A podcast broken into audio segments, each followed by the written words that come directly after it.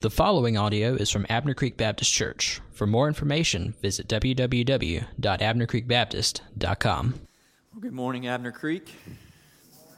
My name's Donald. My wife Collier and I, as um, it was mentioned earlier, uh, my wife Collier and I were members here um, back in 2011 ish, um, before uh, leaving to take other ministry positions elsewhere after we finished seminary. And since then, our family's grown.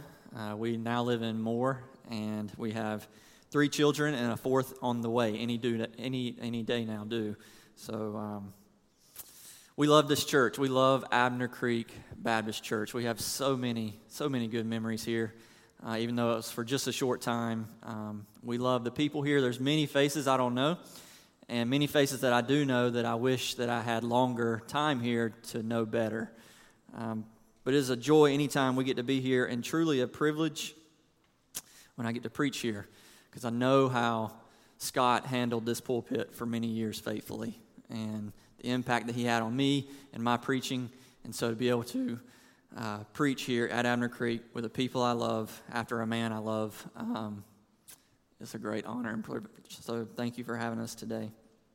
Before we hear from God's word, let's go to him in prayer.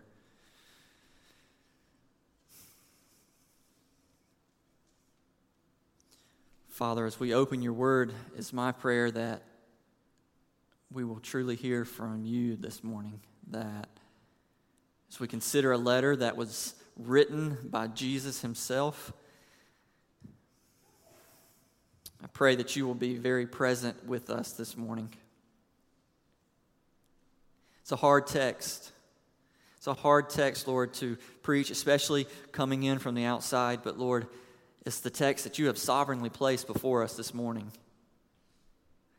And so, Lord, I pray for your help that I will handle this text faithfully, that your church will hear it with open ears and open heart, that we all will be changed by it, that you will change our hearts, that we will see your glory, so that we will be transformed people.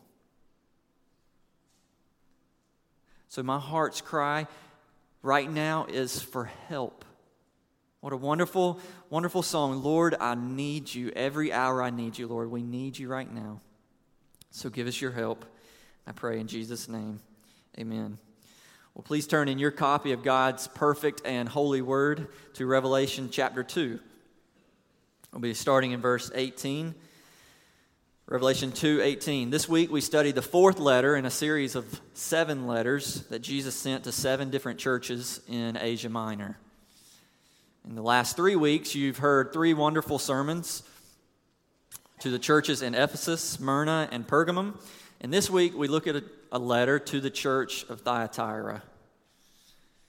And before we read our text this morning and look at what we can learn from this letter, I need to set the scene for you for what's happening in this city. Uh, if we just simply read the letter to a church, uh, to a letter to a church in a random city to us, it won't have quite as much impact. So, need to set the context of what's happening in this people that Jesus is writing to. Thyatira is the smallest and least significant of the seven cities that you'll study during this, this series. It is not on Asia Minor's Living Magazine's top 10 list of growing places, you will not hear anyone then say, hey, let's move to Thyatira. If you are living there, it's because you grew up there. It was a small, but it was a bustling city for its size. And the main reason for this is because it acted as a, a major trade city. Thyatira was a trading post for surrounding communities and other cities. It had Pergamum to its north, Smyrna and Sardis somewhat to its south. It was a natural meetup spot for these other cities. So if you had something to trade, if you had somewhere to meet, well, hey, let's meet in the middle at Thyatira. And because it was a trading city, the people of Thyatira consisted, consisted of all different types of trades. You had your wool workers, you had workers of linen, workers of metal, workers of garments, work of, workers of all types of expensive dyes and potters and expensive garments with dyes, like Lydia, the woman that we know of in, in Acts chapter 16, who is described as a seller of purple goods. This was her hometown. the city of Thyatira. And all these various trades kept Thyatira afloat. It's kind of like a Caribbean island. If you take tourism away, their main source of income, the island looks completely different. And so is the case for Thyatira. If you, if you take these trades, if you take these skills away, uh, the city goes from being a really small city to a non existent city. The life of the city literally depended upon the individual skills of the workers. The various trades became the fundamental identity for these people in Thyatira. And when something becomes your fundamental identity, you begin to orient your whole life around it. And when you orient your whole life around something, the temptation is to worship it. The way the Thyatirians shaped their entire way of life around these trades, around these skills, were by developing guilds. Now, a guild is like a labor union mixed with a fraternity and sorority, but much more powerful, much more domineering, much more demanding upon its members. This is special, special guilds, special clubs that each trade was a part of. And each club, each guild had its own god. So you had a club and a god for the wool workers, and one for the potters, and one for the dyers, and one for the linen workers, and on and on and goes. These guilds ran the entire way of life in Thyatira. Your whole identity was developed around what guild, what club you were a part of. And these guilds were so natural to the people, so common that it would be like phones for our day. Everyone had one. And You can count on one hand, maybe you can count on one finger the amount of people you know without a phone. And for the people in Thyatira, this is how the, these guilds were, these special clubs. Everyone was a part of one. And their way of life almost required it. If you wanted to advance in life, if you wanted to advance through your guild, all the deals, all the benefits of life, the community events, the judicial system, the recreation, the educational system, the economy, the politics, religion, everything in the city ran through these various guilds, these powerful, demanding clubs, segregating various trades. Now, we don't really have anything today that quite compares to that such a domineering system. No one asks you when they meet you, hey, what club are you a part of? No, entire, but in Thyatira, if you were anyone, or if you wanted to be anyone, if you wanted to just be a normal citizen with equal rights and opportunity and justice, you had to be a part of your crafts guild. And oftentimes, what would happen, these people would work at their craft during the day, and then in the evenings, their guild would throw big parties for them. So you work with these people and you spend free time with them, these people. And it was not uncommon for these parties to be long, extravagant, and wild. There would be feast and drinking and activities and dancing and rituals performed to the craft's deity. And these parties went long into the night, taking up all night sometimes. And you know what your grandmother said nothing good happens after midnight, right? Well, nothing good happens after midnight, especially when there's drunkenness and partying and rituals being performed to false gods. These parties would often turn into out of control sexual parties. All types of sexual immorality and orgies would take place. It was not uncommon for adultery and fornication to be unrestrained during late hours of the night. Group intimacy just switched weekly. These people were letting their flesh run wild, unfiltered, unrestrained. If it felt good, then indulge in it. And it was a gross and shameful, sinful practice that completely dishonored the Lord in every way. But this was the way of life in Thyatira. You work with these people, and then you party with them. They had a lot going on for a small city. And right in the middle of the city, you have one small group of people. maybe meeting in a small room, one small group of people, the church of Thyatira. One small congregation in one small town living in the presence of this grotesque culture. And this small church in this small town, which seemed insignificant, gets a letter from Jesus. And let this be an encouragement to you. No matter how small our churches feel, no matter how insignificant they feel, Jesus cares about what's happening in his church. Decisions you make, decisions you don't make, direction and vision and effort to be a healthy church, even when it seems small and insignificant, Jesus cares about what's happening in his church. So, this small congregation, in this small town, gets a letter from the King of the world. And this is our text today. Chapter 2, Revelation, starting in verse 18. Hear the word of the Lord. And to the angel of the church in Thyatira, write the words of the Son of God, who has eyes like a flame of fire, and whose feet are like burnished bronze.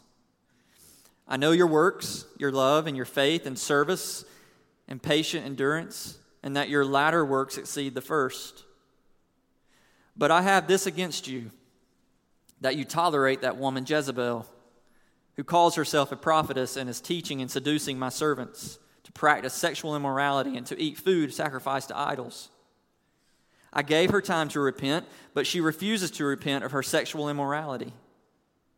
Behold, I will throw her onto a sick bed, and those who commit adultery with her I will throw into great tribulation, unless they repent of her works. And I will strike her children dead and all the churches will know that I am he who searches mind and heart, and I will give to each of you according to your works. Verse 24. But to the rest of you in Thyatira, who do not hold this teaching, who have not learned what some call the deep things of Satan, to you I say, I do not lay on you any other burden. Only hold fast what you have, done, have until I come.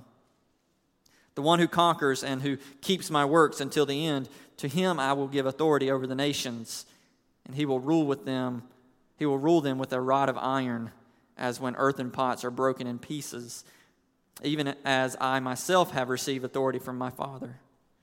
And I will give him the morning star. He who has an ear, let him hear what the Spirit says to the churches. May the Lord bless the reading of his holy word. You know the environment of Thyatira with all of her clubs and false deities and her parties, but what about the church there? What was her status? What was her response in such a culture? The church's main problem in Thyatira, and the problem that Jesus addresses in this letter, is this the church tolerates unrepentant sin. The church knows the truth. They know the sinful actions of some in the church, and nothing is done about it. Nothing. They just they let it go. They they turn their heads while people in the church are practicing these things. Well, Jesus sends a message to correct this church. And here's the main emphasis to learn from this letter, the main encouragement I want to lift to you this morning from the text. Be a church that refuses to tolerate unrepentant sin and be a church that resolves to commit yourself to faithfulness. I'll say it again. Be a church that refuses to tolerate unrepentant sin and be a church that resolves to commit yourself to faithfulness. In this letter, we see this first Jesus sees and knows the condition of his church. We see this in verses 18 through 21. Look at verse 18. Jesus sees and knows the condition of his church. And to the angel of the church in Thyatira, write the words of the Son of God, who has eyes like flame of fire and whose feet are like burnished bronze. that sounds strange to us. But Jesus is described as the author of his letter, and he is the Son of God who has eyes of like flame of fire and feet like burnished bronze. He has eyes like flame of fire. In, in other words, the Son of God has eyes that sees all and he knows all. As the psalmist declares in Psalm 139 1, O Lord, you have searched me and you have known me, and so too does Jesus search and know and see the heart and mind of man and, and all of his intentions. Eyes like flame of fire here is symbolism pointing to Jesus' ability to see straight to the heart of things like fire just burns through and burns through and burns through until it gets to the center of something. The flame of fire eyes of Jesus, too, burns through and burns through until it gets to the center, the root of the matter. And he sees it all. Jesus knows exactly what's happening in this church, even better than they do.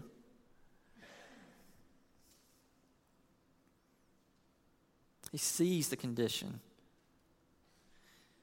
And I'm compelled just for a quick moment to take just a side note. This is not necessarily my notes, but Abner Creek, my encouragement to you this morning is Jesus sees the condition of this church.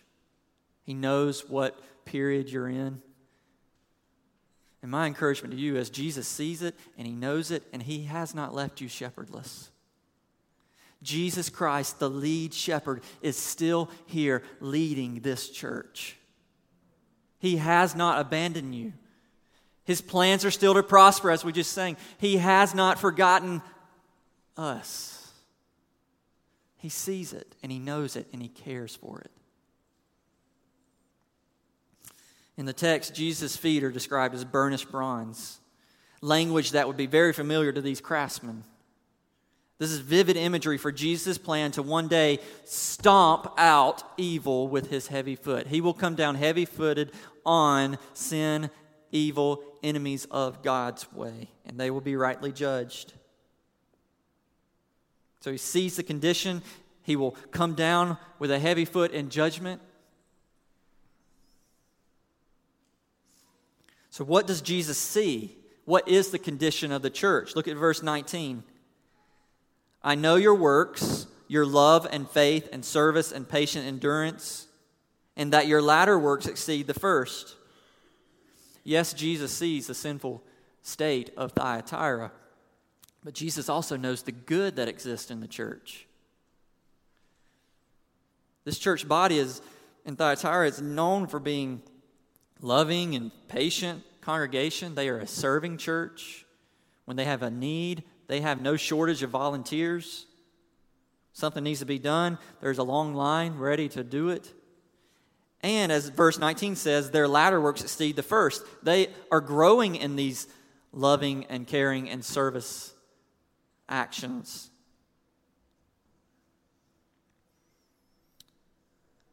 But, brothers and sisters, these traits are not alone, uh, alone are not sufficient for a healthy church love and service and faith.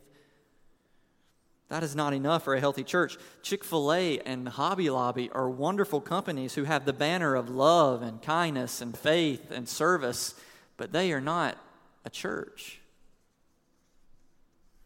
The church in Thyatira has love and service and patience down, but Jesus has one thing against them, and it's a big one. Look at verse 20.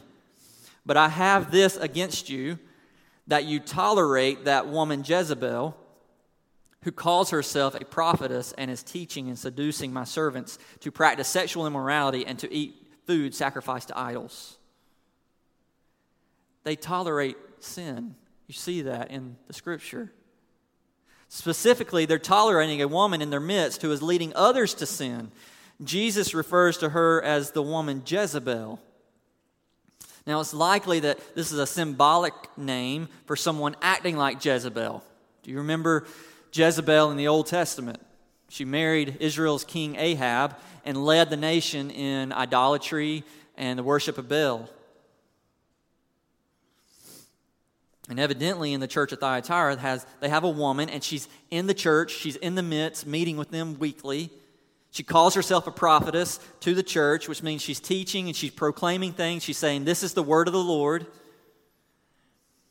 She's seducing, verse 20 says, she's seducing others in the church to practice sexual immorality and rituals with food to idols. And so just imagine for a second being a citizen, being a member of this church in Thyatira. In order to survive, you must find work. But in order to work, you must join one of these crafts guilds, which has all sorts of initiations and implications for your life. Remember, the whole life revolved around these guilds. It becomes your identity. But what if someone asked you from your guild, what if someone asked you to do something unethical? Would your allegiance be to the church and Jesus Christ, or would your allegiance be to your work and the guild that you find yourself a part of? And you say, well, that's easy. Uh, be committed to Christ. Well, if so, all of a sudden, loss of job, loss of revenue, loss of support, you're considered an outcast, no advancement in life. How will you survive? See, for the Christians in Thyatira, they had this unbelievably hard predicament. They could work, be a part of a guild, and provide for their families, but compromise on ethics and be of a part of a group that worship false deities, or they could refuse, stay committed to Christ, lose their jobs, be an outcast. This was a hard decision for these Christians. Many of them felt convicted of being a part of these guilds, especially when these big parties were thrown.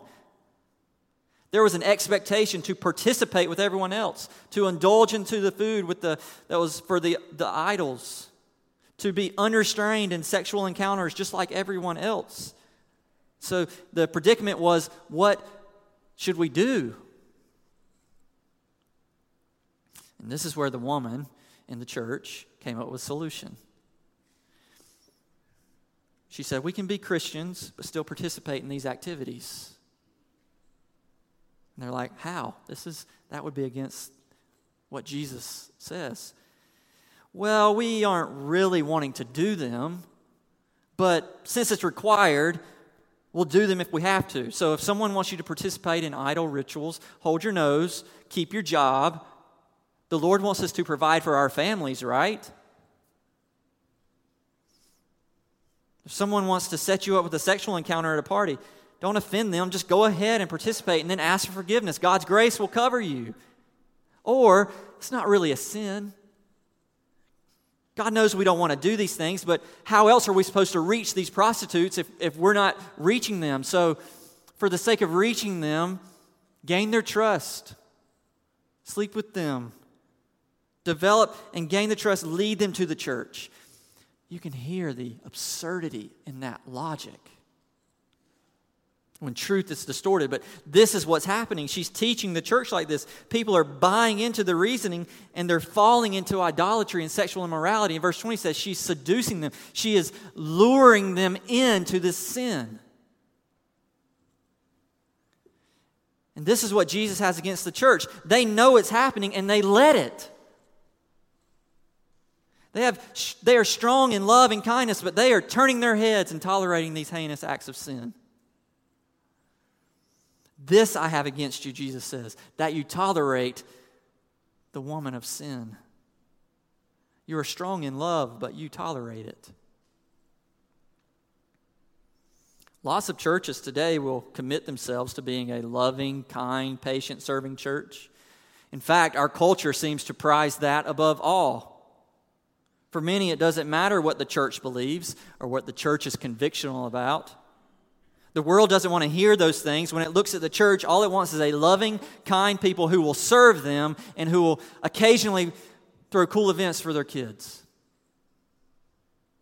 The world doesn't want to hear convictional positions from the church. And while Jesus does call us to love and to serve people, we are to be about those things. Church, Jesus calls us to more. He calls the church to love and serve people in specific ways according to his standards and his terms.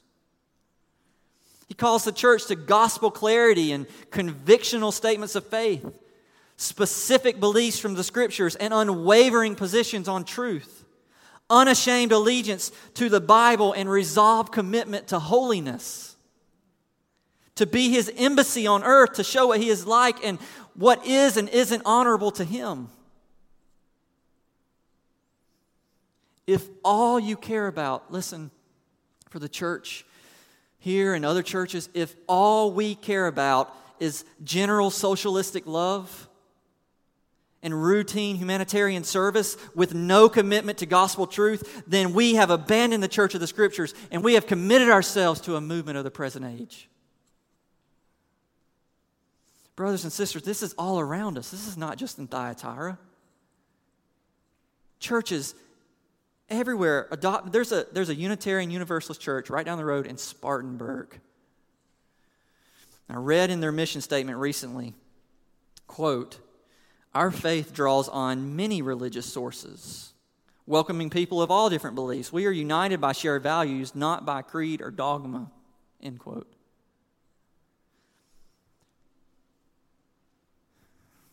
Church, Christ has called us to more. Our faith doesn't draw on many religious sources, but from one, the Bible, God's inerrant word.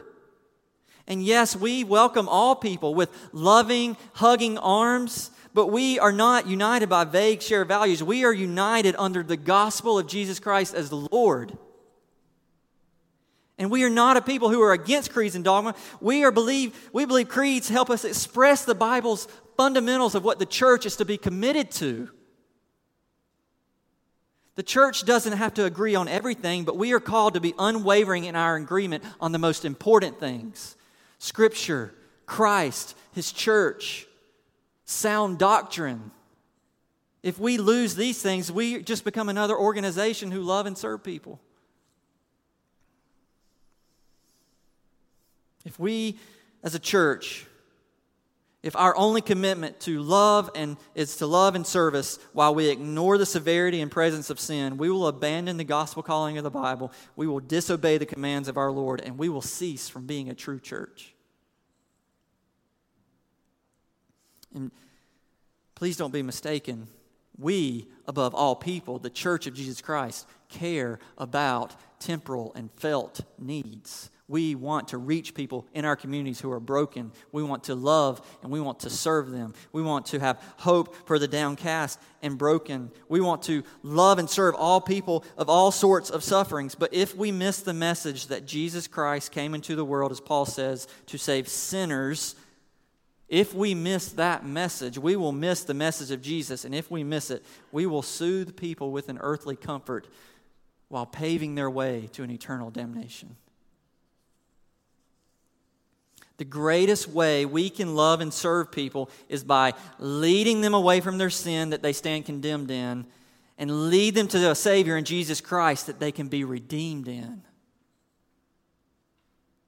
And this is where the church in Thyatira missed it. They raised love to a level of priority where nothing else mattered. As long as you're loving, indulge in everything else. And so they elevated love and they buried the severity of sin, and Jesus calls them out on it.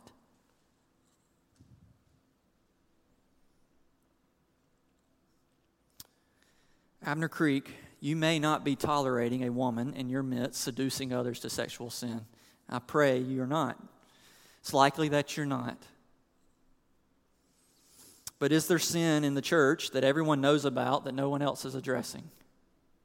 I pray not. And if not, praise the Lord that there isn't. But it still happens today. I've, I've seen it. So, church, be on guard, refuse to tolerate unrepentant sin, and resolve to be a faithful church who stands on truth. First, we see Jesus sees and he knows the condition of the church. Second, we see in this letter that Jesus will bring judgment upon those who defame his glory in the church. This is a hard text. Jesus will bring judgment upon those who defame his glory in the church. The people tolerate it, unrepentant sin. Jesus will not. Notice the judgment that will come upon this woman and those who are involved with her. Verse 21. I gave her time to repent, but she refuses to repent of her sexual immorality. Take note, church. God's judgment only comes after a refusal to repent. Had this woman and her followers repented of their evil ways, God would have granted forgiveness and restored her to the church. This is how the church works. We all, no one is elevated above anyone. We all help each other in our fight against sin. And then when sin is seen and, and we repent of it, we are restored in love and grace.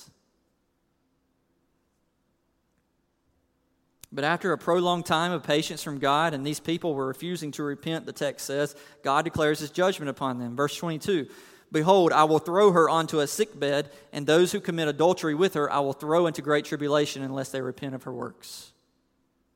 This is literally a situation of you made your bed, now lie in it.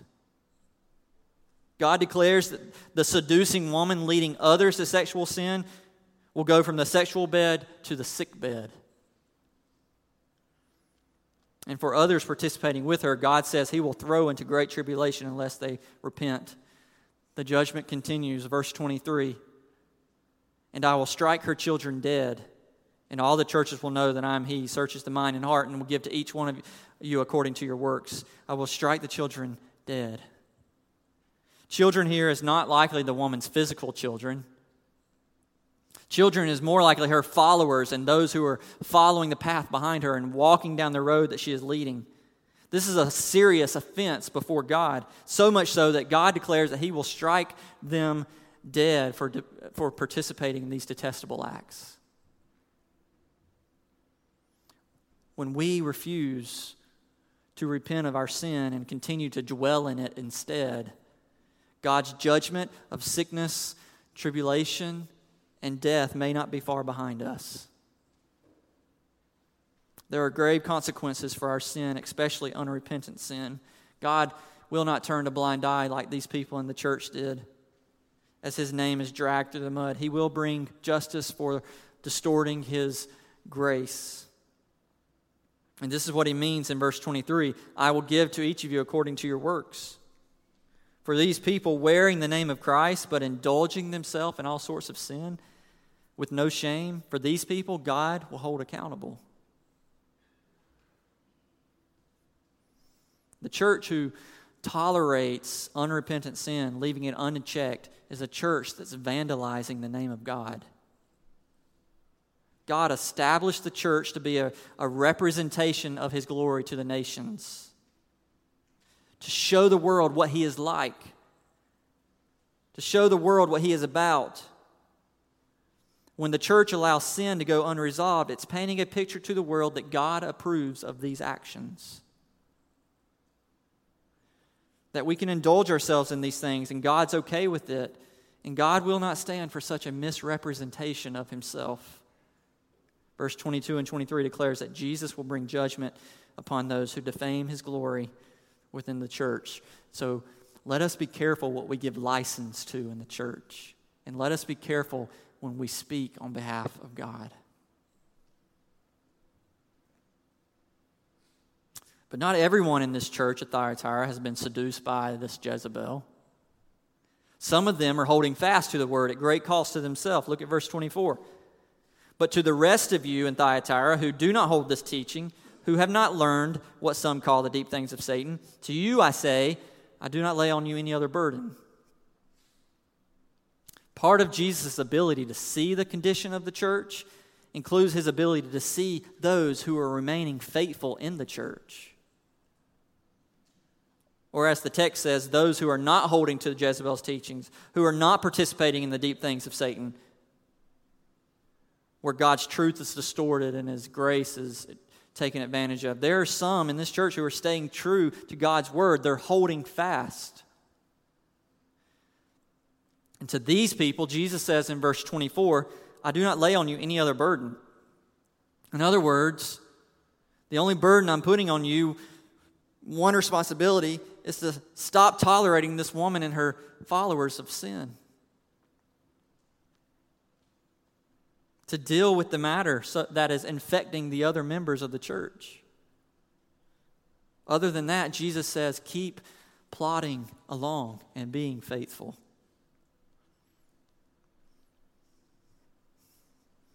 And this has been a hard text, but this is where it gets really encouraging for his church. For those who follow Jesus to the end at great cost will inherit the reward he has prepared for them. This is the last emphasis of this letter. First, Jesus declared that he sees and knows the condition of the church. Second, Jesus declares that he will bring judgment upon those who defame his glory in the church. And finally, we see this at the conclusion Jesus will remember and reward the faithful ones in his church.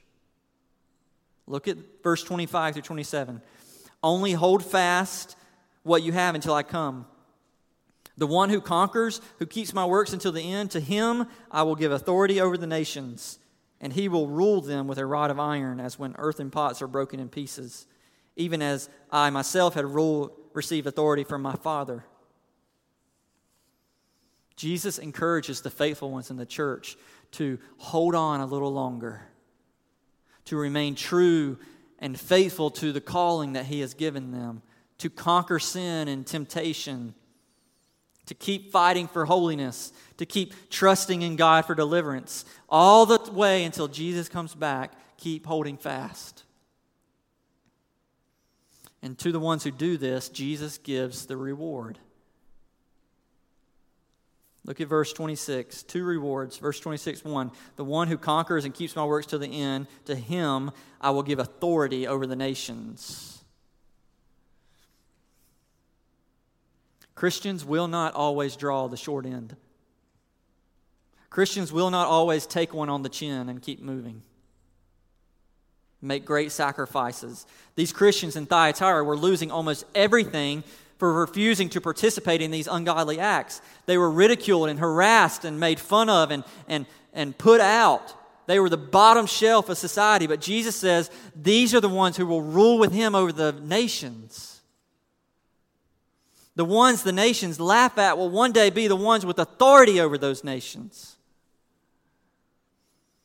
So, church, I encourage you to hold fast as the days become harder and the church is continually marginalized in the society. Do not compromise on God's truth. However low we are placed in society, one day we will rule high with the King. So he promises this reward of ruling with him. And second and last, to the faithful Christians, he promises to give them the morning star. Verse 28 And I will give him the morning star. Now, what is that?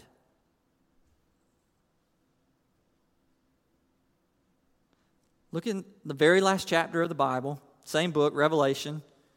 Revelation 22, flip there and look at Revelation 22, verse 16.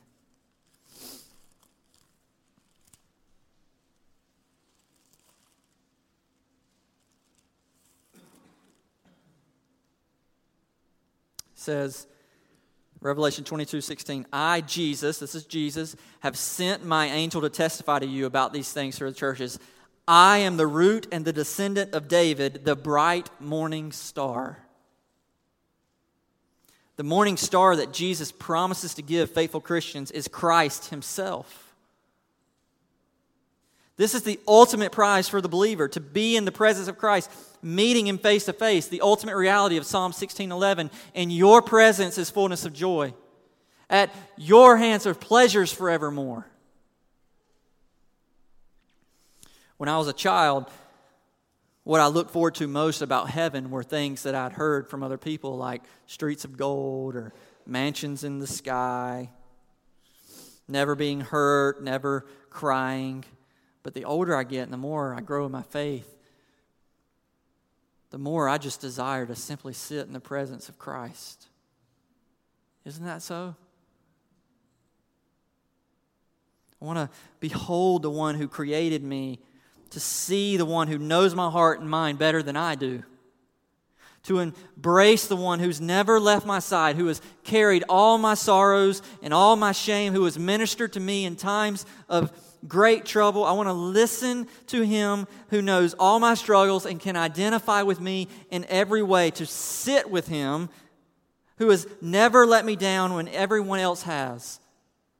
There is no friend and no brother like Jesus. And there's no master and savior like him either. I want to look in the face of the one who bore my sin on the cross. I want to feel with my hands his scars and weep in gratitude, knowing that they were for me. I want to say thank you with a choked up voice with the one who saved my soul. if you're a believer this morning, you know this desire, you feel this tug on your heart that the, the, the, gratitude that he has reached down. He has saw our sinful undeserving state and he has chose to save us out of that.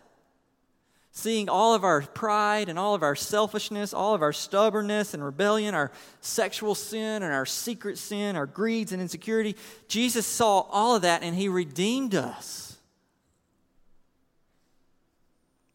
The prize of heaven is going to embrace the morning star. The prize of heaven is to embrace this God man, Jesus Christ, and thank Him for all that He has done.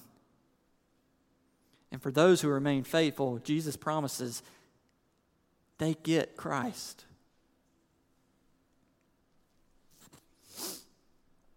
If you have never trusted Christ, there's room at the table. There's going to be a great feast in heaven celebrating the Lord Jesus Christ, and there is a seat for you if you would turn from your sin and trust in Christ. I'll close with verse 19. It rings as an echo to all churches throughout the centuries from Thyatira. Verse 29 He who has an ear, let him hear what the Spirit says to the churches. Abner Creek Baptist Church, hear from the Lord Jesus Christ. Be a faithful church who refuses to tolerate sin and resolves yourself to commit yourself to faithfulness.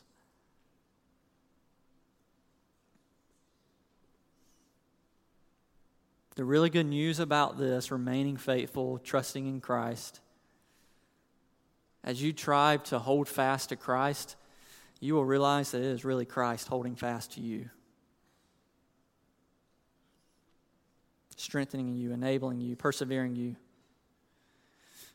In my previous church, I closed every service, almost every service, with this encouragement Jude 24 and 25. Now, to him who is able to keep you, you believe the Lord, whatever happens, is able to keep his children.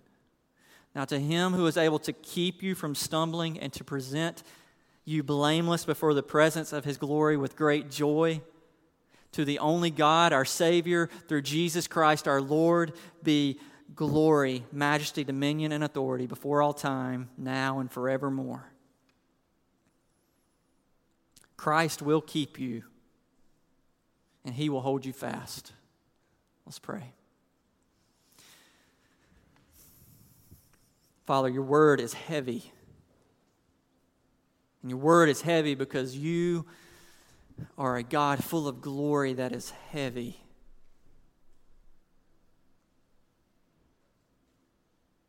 Such news of you is too high, we cannot attain it. But yet we see in your revealed word what you have called the church to be about. And so I pray that specifically for Abner Creek Baptist Church and this local community, Lord, with tons of other churches, but I pray specifically for Abner Creek that you will give grace to keep them, to, for them to remain a faithful church a true representation of you to this world. They will be light and salt and distinct. That you will be the great shepherd, that you will lead them and care for them and meet their needs beside still water. All for the glory of your name, we pray in Jesus' name. Amen. So we're going to have a time of reflection where we're also going to be singing a song together. I pray that whatever the case is for you today, whatever's on your heart and mind, hear the word of the Lord and respond in whatever the way the Lord leads you. And I don't know many of you. I will be here. I, I love to pray for you if that's what you need. Uh, other deacons and other leaders in this church, I'm sure, would be willing to pray. If you need that, please come and have prayer. And for others, you sit and stand and worship the God who holds us fast. This time of teaching is brought to you by Abner Creek Baptist Church. For more information, visit www.abnercreekbaptist.com.